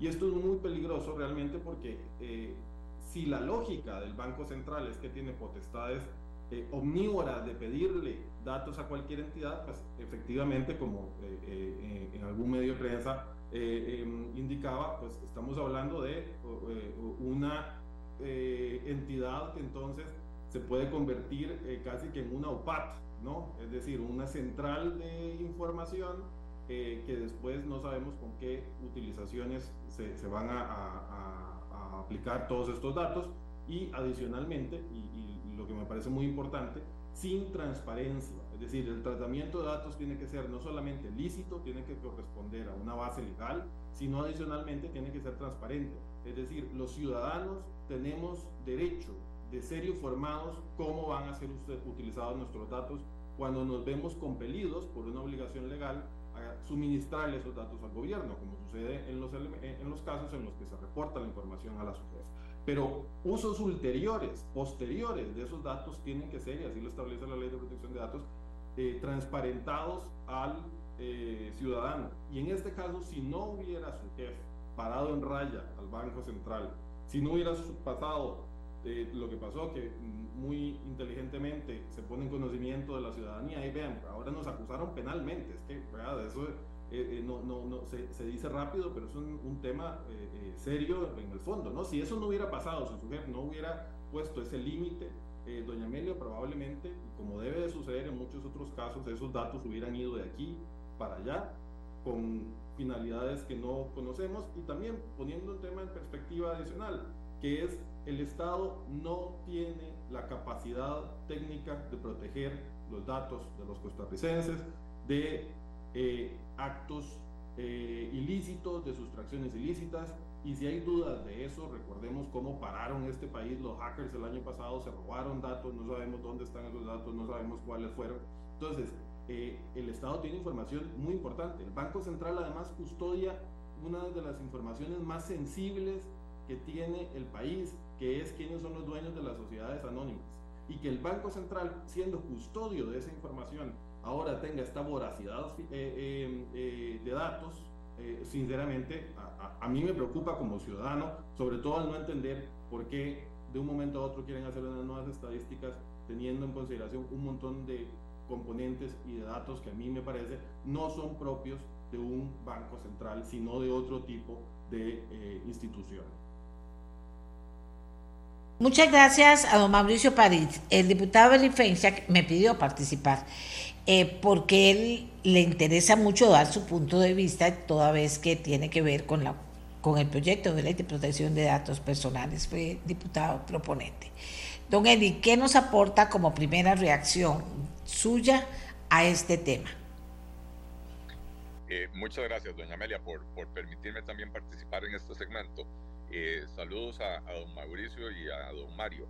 Eh, mire, doña Amelia, eh, desde la perspectiva jurídica usted tiene en el panel a dos abogados que, que, son de los más conocedores de la temática en el país, así que yo a eso no, no voy a entrar.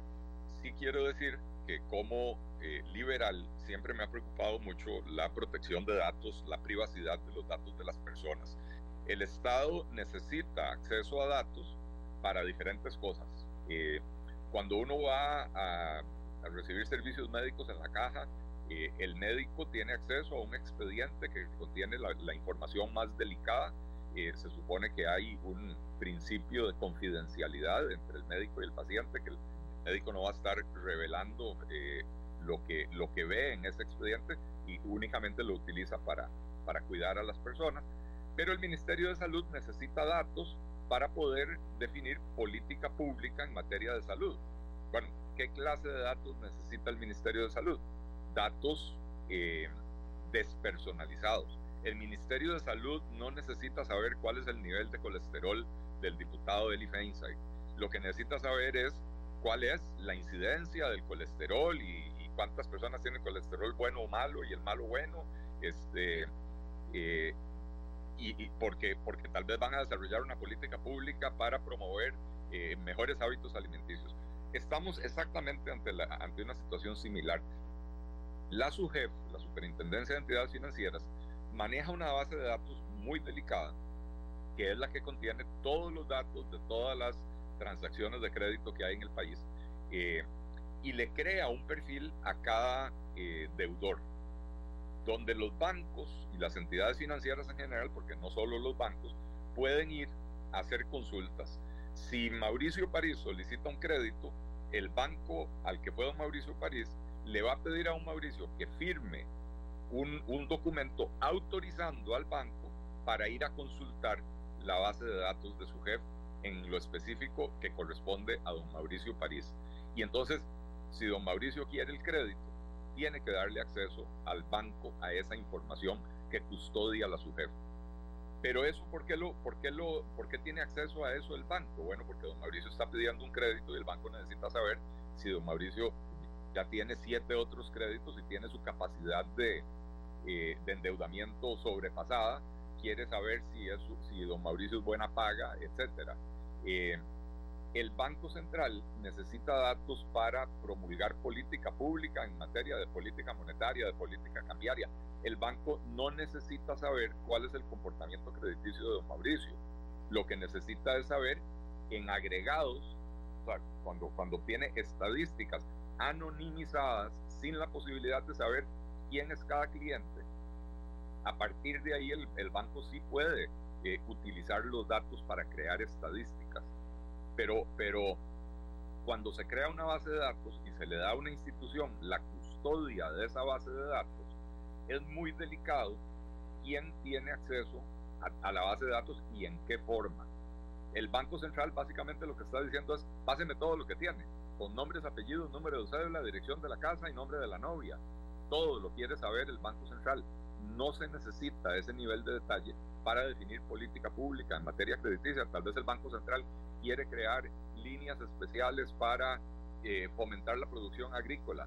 Fantástico, lo puede hacer, pero no tiene, no, para hacerlo lo que necesita saber es en términos, digamos, en promedios, en agregados, eh, cuántos créditos hay, cuál es el, cuál es el monto total de la cartera eh, crediticia para el sector agrícola, eh, cuál es el monto promedio del crédito, en, qué zonas geográficas se están otorgando más, en cuáles se están otorgando menos, cuál es el nivel de morosidad, etcétera.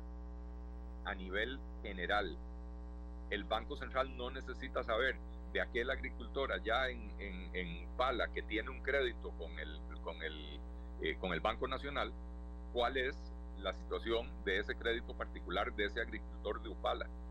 Y entonces lo que está sucediendo aquí es delicadísimo porque el Banco Central se está queriendo arrogar potestades que no le corresponden.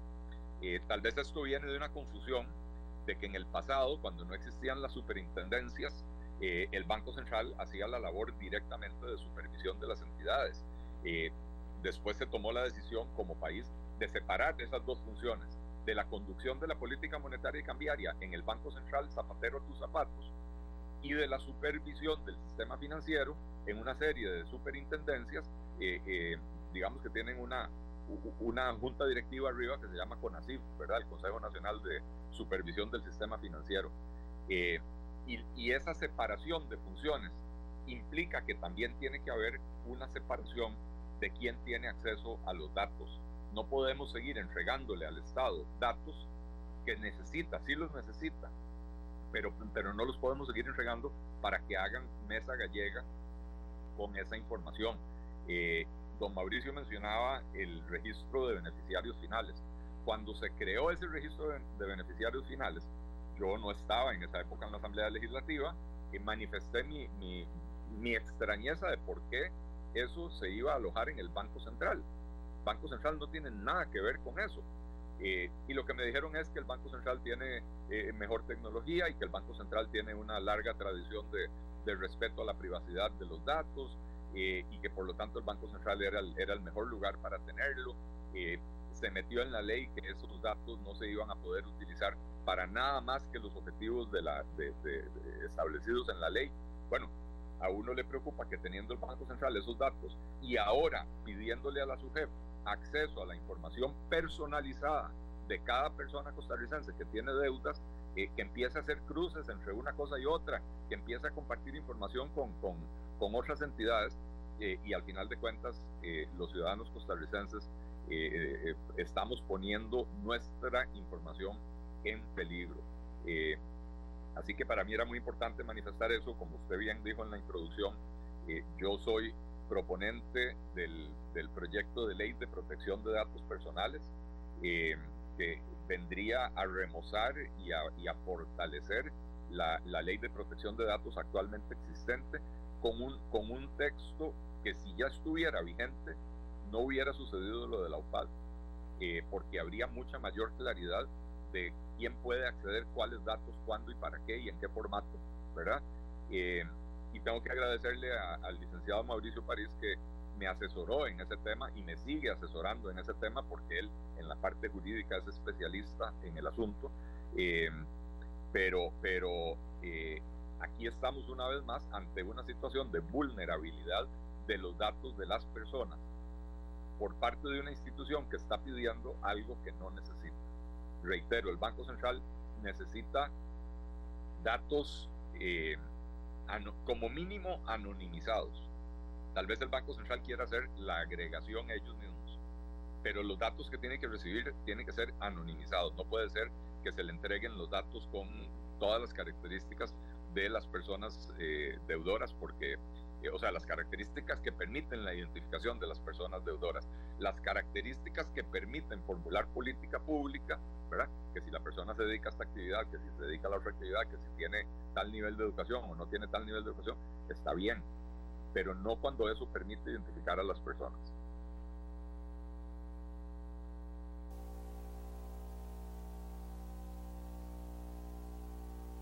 Em, el licenciado Mario Gómez es el vocero de la Asociación Bancaria Costarricense, cuyo punto de vista consideramos importante también en este, en este segmento y sobre este tema. Don Mario, muy buenos días, adelante. Muy buenos días, buenos días a don Eli, a don Mauricio y a todos los costarricenses. Eh, eh, eh, este tema es, es, muy importante, inclusive más importante de lo que aparenta. Ahora vamos a ver porque envuelve varios, varios temas de carácter jurídico y de carácter nacional en, en general. El, el, primero es definitivamente el, el, que tiene que ver con el artículo 24 de la Constitución Política que dice que la información privada de las, de las personas es confidencial y que solo puede ser levantada con la orden de un juez o, en este caso, como lo dice don Mauricio, con el consentimiento informado de la persona. O sea, aquí lo, dijo muy bien Mauricio, lo dijo muy bien Don Eli, esta información no es de los bancos, no es de la SUGEP, no es del Banco Central, es de los ciudadanos costarricenses y para que eh, los bancos y la SUGEP se lo entreguen a alguien, tiene que tener el consentimiento informado de los ciudadanos, cosa que en este momento no existe. Y eso está claramente establecido en los, en los artículos 5 y 8 de la Ley de Protección de Datos y en jurisprudencia constitucional que tutela no solo la autodeterminación informativa, sino el derecho bancario también. Entonces aquí hay un, un tema de, principio legal muy, muy importante. Y eh, ahora decía eh, don, Eli, eh, tocaba una palabra que se llama anonimizado. Y es que, fíjense, aquí ocurrió una cosa que a mí me parece muy grave, para no decir una barbaridad, y es que para presionar a la Superintendente General de Entidades Financieras a que entregue la información, le meten una denuncia penal. Yo en mi vida, en los 40 años que tengo de estar en el sector financiero, nunca había visto eso, y menos eh, contra un jerarca de ese nivel. O sea, es la Superintendente General de Entidades Financieras, la persona a llamada de, a velar por la estabilidad, la tranquilidad del, del, y la, la, solvencia del sistema financiero. Y por otro lado, quien se lo mete nada menos que el Banco Central.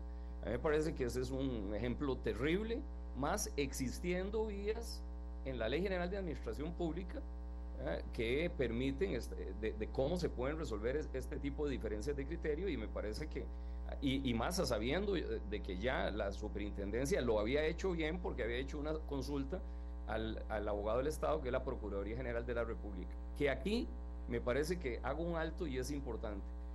La Procuraduría General de la República, como lo manifiesta don Mauricio y lo manifiesta don Elec, emite un pronunciamiento que en sus conclusiones y en el, en el inciso E claramente dice que si bien el Banco Central puede pedir la información, porque ahora voy a aclarar que en el caso de los bancos, que también hay una solicitud de información, y en el caso de la SUEP no se está diciendo que no se le entrega del todo, lo que se está diciendo es que no se puede entregar de la manera en que le están pidiendo, o sea, el nombre completo, número de cédula, eh, montos, eh, domicilio, etcétera, etcétera. En sus conclusiones, la Procuraduría General de la República resuelve que, dice, el acceso a la información crediticia por parte de las autoridades del sistema de estadística nacional no menoscaba la confidencialidad de esa información, ni la, dice, ni la obligación de segregarla o anonimizarla para fines estadísticos, guardando los recaudos en cuanto a la confidencialidad, calidad y seguridad de la información. O sea, el tema ya lo resolvió la Procuraduría. La información que, que, se puede brindar es información anónima. Y eso quiere decir sin esos datos que está pidiendo e inclusive sin datos de los cuales se pueda derivar la información eh, de, detallada. Y me parece que lo resuelve bien la Procuraduría General de la, de, la República. El otro tema que me parece serio es que el Banco Central fundamenta su solicitud no eh, no es en el artículo 132 de la ley orgánica del Banco Central que lo habilita a pedir información agregada, sino que es en la ley de estadística y censos. Y dice en, en, en, su acuerdo ah, que cualquier, eh, eh, o, se deriva que cualquier institución que conforme ese sistema podría hacer lo mismo, o sea, podría pedir información y, y si no se la dan, entonces le mete también una, una denuncia. Y resulta que allí en ese artículo, en esa ley, en el artículo 4, dice que ese sistema lo conforman todas las instituciones del sector público e inclusive entidades privadas que el, el, Instituto de Estadística y Censos admita. Entonces, se acabó la privacidad de la información, ¿para qué levantamiento secreto bancario? ¿Para qué órdenes eh, eh, de un juez? ¿Y para qué consentimiento informado? ¿Y para qué ley de protección de datos. Eh, eh, nosotros a los, a los bancos directamente, el Banco Central hizo una solicitud de que se le entregaran el detalle de todas las personas físicas y jurídicas que eh, compran divisas con monto, etcétera, etcétera, en una modificación que se está haciendo al, al, al reglamento, a la información que envían los bancos la asociación bancaria, respetuosa de la institucionalidad y de los medios que se deben seguir, pidió una reunión con las autoridades del Banco Central para que nos explicaran, primero para externarle que eso no lo podíamos hacer porque eh, es, sería ilegal y que si eh, eh, y estrenarle nuestra preocupación. A, la fecha nosotros no tenemos ni el fundamento legal ¿ah? ni las razones de por qué se está pidiendo esa información con, ese eh, lujo de detalle. Entonces, desde el punto de vista legal, eh, como lo dice Mauricio y lo dice Don Eli, yo no tengo ninguna duda de que eh, esa información es una información que si se entrega debería ser anonimizada, debería ser agregada, no desagregada, y, y que lleva razón la, la Superintendencia General de Entidades Financieras, la superintendente, en el sentido de haber hecho la consulta y haber dicho en primera instancia, mire, no puedo, déjeme consultar al abogado del Estado, que es la Procuraduría, y la Procuraduría emite un, un, pronunciamiento que en las conclusiones, en el punto E, le da la razón. Eh, lo que nosotros esperaríamos ahora es que el Banco Central, me parece que, que es una institución eh, eh, de lo más, de lo más importante, con el señorío eh, eh, que debería de tener y la legitimidad que debería tener, entonces eh, rectifique, pida la información en los términos en que se puede entregar y realice los trabajos que de, seguro serían, van a ser trabajos muy valiosos para, para, para el Estado en el establecimiento de sus políticas públicas. Desde el punto de vista legal, insisto y concluyo, no tengo ninguna duda de que la, forma, eh, la, la, información con las características que le está pidiendo, o sea, no puede ni la SUGEP ni las instituciones financieras entregarse ¿Basado en qué? Basado en el, en, el, en el, artículo 24 de la Constitución Política, el artículo 132 y 133 de la Ley Orgánica del, del, Banco Central, el artículo, como lo dijo Mauricio, el artículo 5 y 8 de la Ley de, Protección de Datos, que además dice que, los datos relativos a la condición socioeconómica de una persona son datos sensibles, pero fíjese que aquí no es solo datos sensibles los que no se pueden, no es solo porque, porque sean datos sensibles porque no se pueden entrar, es porque el dueño, como lo dijo don Mauricio, el dueño de esa información son los ciudadanos costarricenses y la ley exige que haya un consentimiento informado para la entrega de esa, de, de, esa información. Y después resalto dos temas que me parece que son importantes, que es la forma que se ha seguido para presionar a la superintendencia, que me parece que es absolutamente inadecuada, y eh, eh, el, el, concepto de que cualquier institución que forme parte del sistema de estadística y censos puede pedirle información desagregada y si no se la dan, entonces meterle una denuncia penal a las instituciones financieras o a las o a las a la superintendencia o a quien tenga información de este tipo, lo cual me parece me, parece gravísimo, más cuando se trata de posiciones en las que de manera legítima la, la, Superintendencia General de Entidades Financieras y las instituciones financieras están defendiendo los derechos constitucionales de los costarricenses.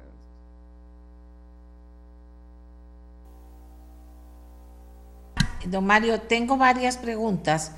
Voy a voy a plantearle un par a usted de lo que la gente quiere saber.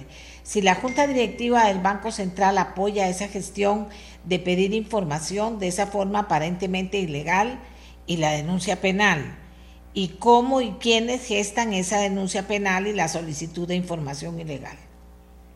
Es bueno, eh, hay un acuerdo de la Junta Directiva del Banco Central y, en este caso eh, habría que ver quién específicamente puso la, la, la, denuncia, pero es un acuerdo de la Junta Directiva del Banco Central. O sea, la gestión del Banco Central de, de, de información se basa en un acuerdo del Banco Central. Eh, no, en el acuerdo del Banco Central no veo yo que contenga que si no hay que denunciar penalmente. Eso me parece que fue más en la parte de administración. Habría que ver cuál fue el funcionario que específicamente interpretó que eso había que hacerlo y lo hizo. Eh, don Mauricio, le voy a plantear algunas... Sí. Dígame, don Mario. Sí, no, no, eh, a mí me parece que, que, hay que interpretar también a ver por qué en el, el CONACIP se reunió este fin de semana, como salió en los medios de comunicación, y tomó un acuerdo instanto de que se rectifique y en uno de los eh, casos el, el, presidente del Banco Central eh, negó, votó en contra y en otro se abstuvo. ¿verdad? Entonces, eh, eh a, a, mi parecer, yo conozco a, a, don Roger, le tengo el mayor de los respetos y consideración, parece un, un funcionario de lujo, yo esperaría que, que él procese todo lo acontecido y que rectifique, porque a mí me parece que rectificar tampoco demerita en, en, en nada. Eh, pues esto no le hace bien al sector financiero, o sea, no, no, decir, no, eh, fíjese usted a, a, aquel dicho yo, ah, que dice divide, o, o, bíblico que dice divide tu casa y heredarás el viento, ¿verdad? es decir, ¿cómo va el, el Banco Central a presentar una, una denuncia penal ¿verdad? presionando al superintendente, nada menos y nada más que el superintendente general de entidades financieras. Eso no es conveniente. También me preguntan, don Mario, no sé si usted lo conoce, ¿quiénes integran la Junta Directiva del Banco Nacional, del Banco Central? No, no tengo la lista aquí eh, en, en, este momento y entonces no, preferiría no, no, no hacer el intento, ¿verdad? Pero eso, eso está en el sitio del Banco Central y cualquiera puede ingresar y revisarlo un, un momentito. Yo podría, pero aquí tengo muchas cosas a la vez que hacer. Vamos a ver si, si alguien me la puede eh, mandar, por favor. Eh, ah, bueno, ok. Eh, aquí dice, bueno, dice doña Gloria Navas, voy a poner lo que dice doña Gloria Navas. Tiene razón don Mauricio, eso suena al caso PAT. Es peligrosa la posición del Banco Central. La denuncia interpuesta contra doña Rocío no contiene ninguna conducta antijurídica a sancionar. El poder estatal tiene limitaciones constitucionales y de ley especial. Don Eli hace una explicación bastante clara sobre la información permitida. Don Mario Gómez es otro experto en la materia. La posición del Banco Central es increíble e inaceptable, toda vez que ya la Procuraduría General también se pronunció. ¿Quién habrá aconsejado legalmente a esa junta directiva del Banco Central? Y viene otra cuestión, Mauricio. A veces el tema es delicado, dice una persona, pero es tan personal cuánta gente no paga, Datum lo ve y le ven a uno hasta el hígado. Más bien el banco está siendo muy transparente en esa solicitud. Le pongo la pregunta sobre la mesa porque es parte de las preguntas que nos están entrando, don Mauricio. Vamos de cierre. Eh, doña Amelia, si eh, hay algún eh, buró de crédito que de alguna forma está suministrando esta información de un ciudadano eh, concreto eh, a cambio de un pago, eso es absolutamente ilegal. Es decir, otra cosa es que, por ejemplo, un buro de crédito establezca que hay un juicio de cobro contra una persona. Eso es otra cosa, porque eh, la existencia o no de, juicios tiene un, régimen diferente. Pero yo, yo aprovecho ese comentario también para, para abordar alguna visión de, siempre, siempre surgen los relativistas de, de, la privacidad y de los datos, ¿verdad? Y sobre todo la impresión de que todo esto, ¿verdad? Cuando uno dice que esto está mal y que esto no, no, no, no, se debería de hacer es porque eh, hay algo que, que ocultar, eh, evasión de impuestos o gente, ¿verdad? Que cree que, que, todo esto al final de cuentas el que nada debe, nada teme. Eh, hay mucho que temer realmente. Y esto no es algo que le interese solamente a quien es accionista de una sociedad o a quien eh, tiene eh, una cuenta bancaria o una financiación. Esto nos interesa a todos los costarricenses, doña Amelia, porque al final de cuentas el Estado tiene muchas vías para hacernos daño. ¿Por qué? Porque el Estado tiene mucho poder. Y la privacidad, la confidencialidad es uno de los derechos eh, que surgió precisamente para ponerle contención al Estado, para limitar los poderes del Estado, porque se entiende que tiene que haber una esfera de privacidad que proteja al ciudadano frente a esas potestades amplísimas que tiene el Estado. Y un Estado como en el que vivimos, que además participa en múltiples sectores de la economía, es muy peligroso cuando se le pone en sus manos al Estado información que lo que permite es que se toman decisiones individualizadas.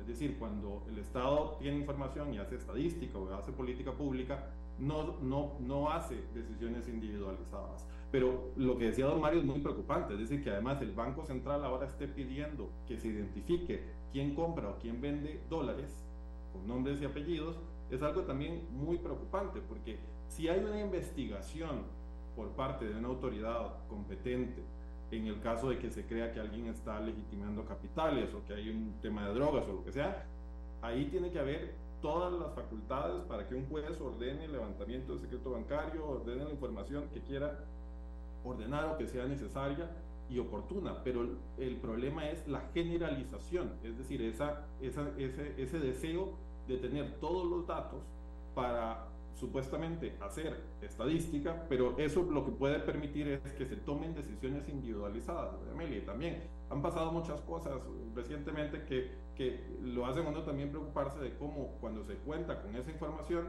se puede tratar de meter la mano para tomar decisiones individualizadas contra determinadas personas. Y doña Amelia, al final de cuentas, yo lo que creo es que eh, el, el, el individuo, al final de cuentas, es la minoría más importante. Y entonces, eh, tenemos que, no, podemos relativizar que eh, la privacidad sirve para unas cosas, pero, pero para otras no. Entonces, yo, yo, yo, sí creo que es algo muy, muy importante. Si quisiera también decir brevemente que efectivamente el, el proyecto de ley, eh, el 23.097, que ya está cercano a votarse en primer debate, es un proyecto de ley que viene a em, poner reglas claras sobre este tema. Es una reforma integral de la ley de protección de datos y, por ejemplo, en un supuesto como estos, limita, por ejemplo, las facultades para hacer esas sesiones de datos entre entidades y les pone bastantes exclusas que se tienen que cumplir. Es decir, en un caso como estos, por ejemplo, solamente se podría hacer una sesión de datos si hay una norma expresa del ordenamiento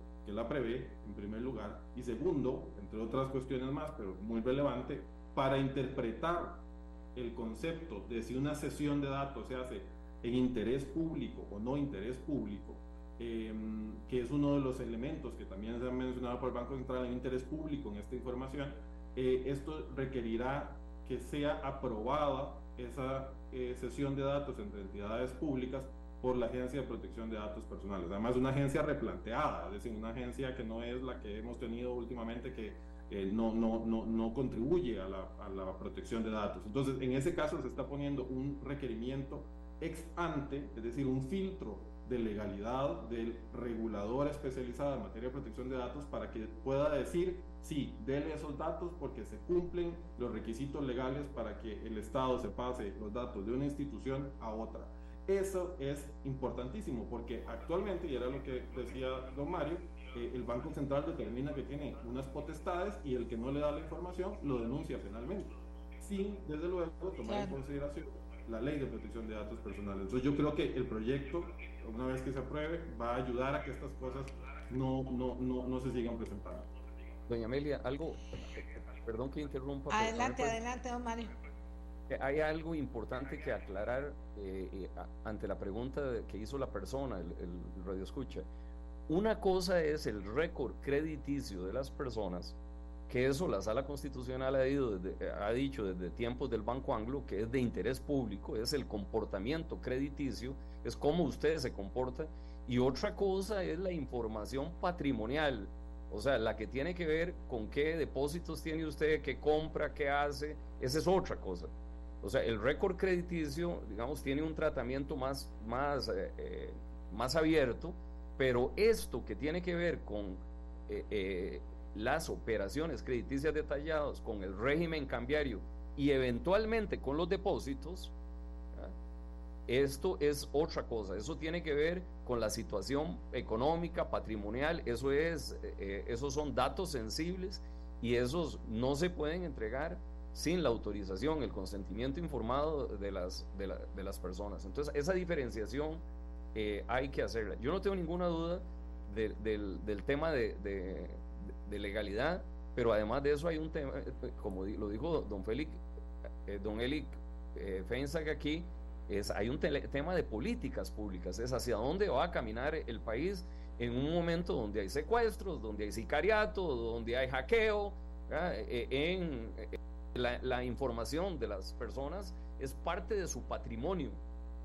Eso hay que entenderlo. Mi información es parte de su patrimonio, es mía y esa información eh, yo tengo, y así lo dice la Constitución y lo ha dicho la Sala Cuarta, un derecho de autodeterminación, de, disponer de esa información de la manera en que convenga a mi fuero interno. Bien, eh, don Eli, ¿quiere agregar algo?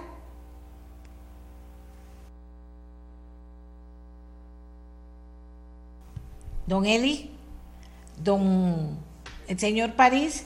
Yo, yo también quiero decirles que yo a la señora encargada de la Agencia de Protección de Datos la invité, a doña Wendy, pero ella dijo que como está en este caso y que, se, que está el tema penal de por medio, que entonces ella no podía participar.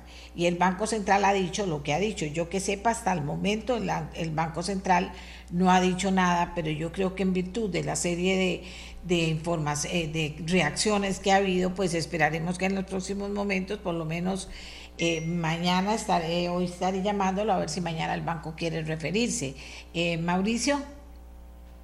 Sí, doña Emilia, uno lo que esperaría realmente, y creo que la única solución que uno ve, es que esa denuncia penal se retire por parte del, del Banco Central para que se rectifique esa actuación y que los costarricenses podamos estar más tranquilos de que no se va a convertir esto en un tema de persecución penal contra el que no quiera darle los datos al Banco Central. Eh, hay un, par de datos rápidos nada más que le quería dar. Hay un proyecto de ley todavía dando vueltas en, la Asamblea Legislativa que se presentó por el, el, presidente Alvarado, en donde además querían que eh, a, a la SUGEF se le reportaran no solamente los créditos de entidades financieras, sino cualquier operación crediticia que se diera en Costa Rica.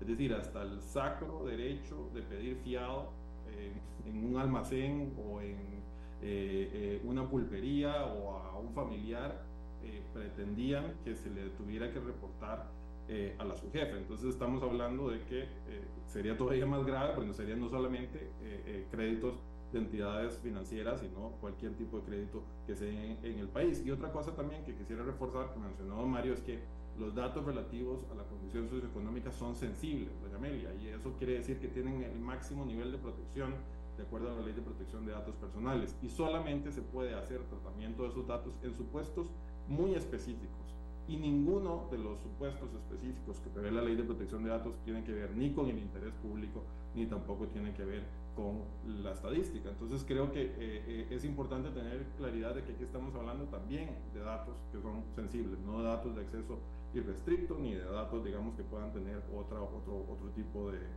de, connotación. Aquí me escribe alguien y dice, aquí tengo el nombre de don Giovanni. Amelia, parece que ellos no han visto el psico por ejemplo, en el apartado de, vamos a ver, de proveedores con cédula jurídica usted puede ver el registro accionista de las compañías y cuánto y quién es el dueño de las acciones y muchos piden privacidad en las compras y se ve pública la información en internet. Mauricio o don, o don, o don Eli. dos argumentos. Yo no creo que la información de quién es socio de eh, una entidad esté disponible en CICOP, pero si lo estuviera, en todo caso, estamos hablando de empresas, primero, eh, que están participando de una compra pública y que voluntariamente están suministrando su información para una compra pública, pero aquí estamos hablando de una cosa totalmente diferente en donde no hay consentimiento del ciudadano para que sus datos sean transferidos al Banco Central para hacer esas estadísticas extrañas que ahora quieren hacer. Nelly.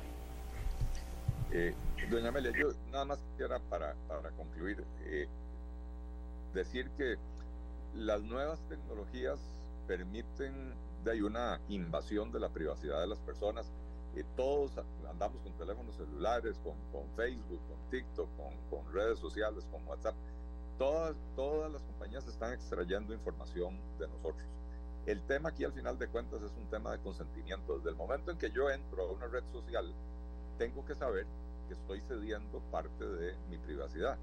Eh, y si además uso las redes sociales para publicar eh, con, quién salí anoche, a dónde estoy de vacaciones, etcétera, pues estoy poniendo a, vista y paciencia del mundo eh, de toda, toda mi información que, yo creo que no es recomendable tener así tan públicamente.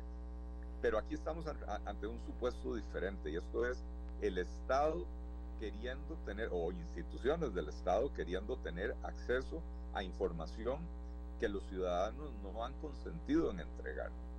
Eh, y, esto lo, lo, reiteraron tanto don Mauricio como don Mario. Eh, uno tiene que firmar un consentimiento informado para que los bancos, por ejemplo, puedan acceder a esa información que tiene la SUPEF a la hora de hacer el análisis de crédito cuando uno solicita un crédito. Eh, trasladar la base de datos básicamente completa, sin, eh, eh, eh, sin mayores filtros, donde la junta directiva del Banco Central y los, todos los funcionarios del Banco Central van a tener acceso a qué operaciones crediticias tiene cada persona, cuánto le debe la tarjeta de crédito, si compró la pantalla plana, pagos, toda la información no solo es peligroso por lo que mencionaba don, don, Mario del tema hoy en día de los secuestros, el sicariato, la, la inseguridad en general, eh, sino que eh, es algo que el Banco Central no necesita. Para, para generar política pública no necesita saber los datos de las personas con nombres, apellidos, números de cédula y datos que permiten su identificación. El Banco Central no otorga créditos a las personas físicas y a las eh, eh, y a las personas jurídicas. Eso lo hacen los bancos comerciales. El Banco Central lo que hace es establecer política en materia monetaria, en materia cambiaria, política general en materia crediticia, sí, pero no necesita los datos de los, de los deudores, eh, no necesita los datos de las personas que compran o venden dólares, porque, porque no tiene ninguna función que cumplir con esos datos en sus manos. Y ahí es donde uno levanta las antenas y dice, eh, esto no debe de ser, esto no se puede eh, eh, permitir. y sobre todo cuando uno ve las tácticas que están utilizando, plantear una denuncia penal contra una funcionaria cuando hay un pronunciamiento de la Procuraduría General de la República que la respalda en su actuación es una táctica de intimidación y eso eh, también hay que decirlo, no se puede permitir en Costa Rica. Eh, yo insto a la Junta Directiva del Banco Central a que reconsideren este tema. Eh, yo conozco algunas de las personas que están en esa Junta Directiva, sé que son personas de bien y están actuando mal se equivocaron, es de, es de valientes rectificar, eh, pero, pero es un tema que la propia Junta Directiva debería tomar la decisión de desistir de esa demanda eh, y de poner las barbas en remojo y eh, empezar a, a, trabajar de otra manera, que no sea mediante la intimidación, mediante forzar el acceso a datos que no necesita, reitero, el Banco Central no los necesita esos datos para generar sus estadísticas y no los necesita para tampoco informar sus decisiones de política pública. Muchas gracias, muchas gracias a Mauricio París, al diputado Eli a don Mauricio, experto en, en protección de datos, a don, al abogado Mario Gómez, vocero de la Asociación Bancaria Costarricense, amigos y amigas. Creo que hemos estado claros, por supuesto que mañana, hoy mismo vamos a hacerle la petición al Banco Central, a ver si en vista de toda esta reacción que se ha causado, tiene una, una, una nos da unos minutos, tiene una explicación que darle al país por la preocupación que ha surgido a raíz de esta medida que ha tomado. Pero hacemos una pausa, nos falta una pausa todavía, ya regresamos.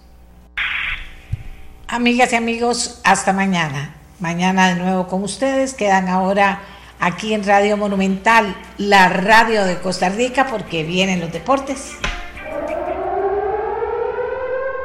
Este programa fue una producción de Radio Monumental.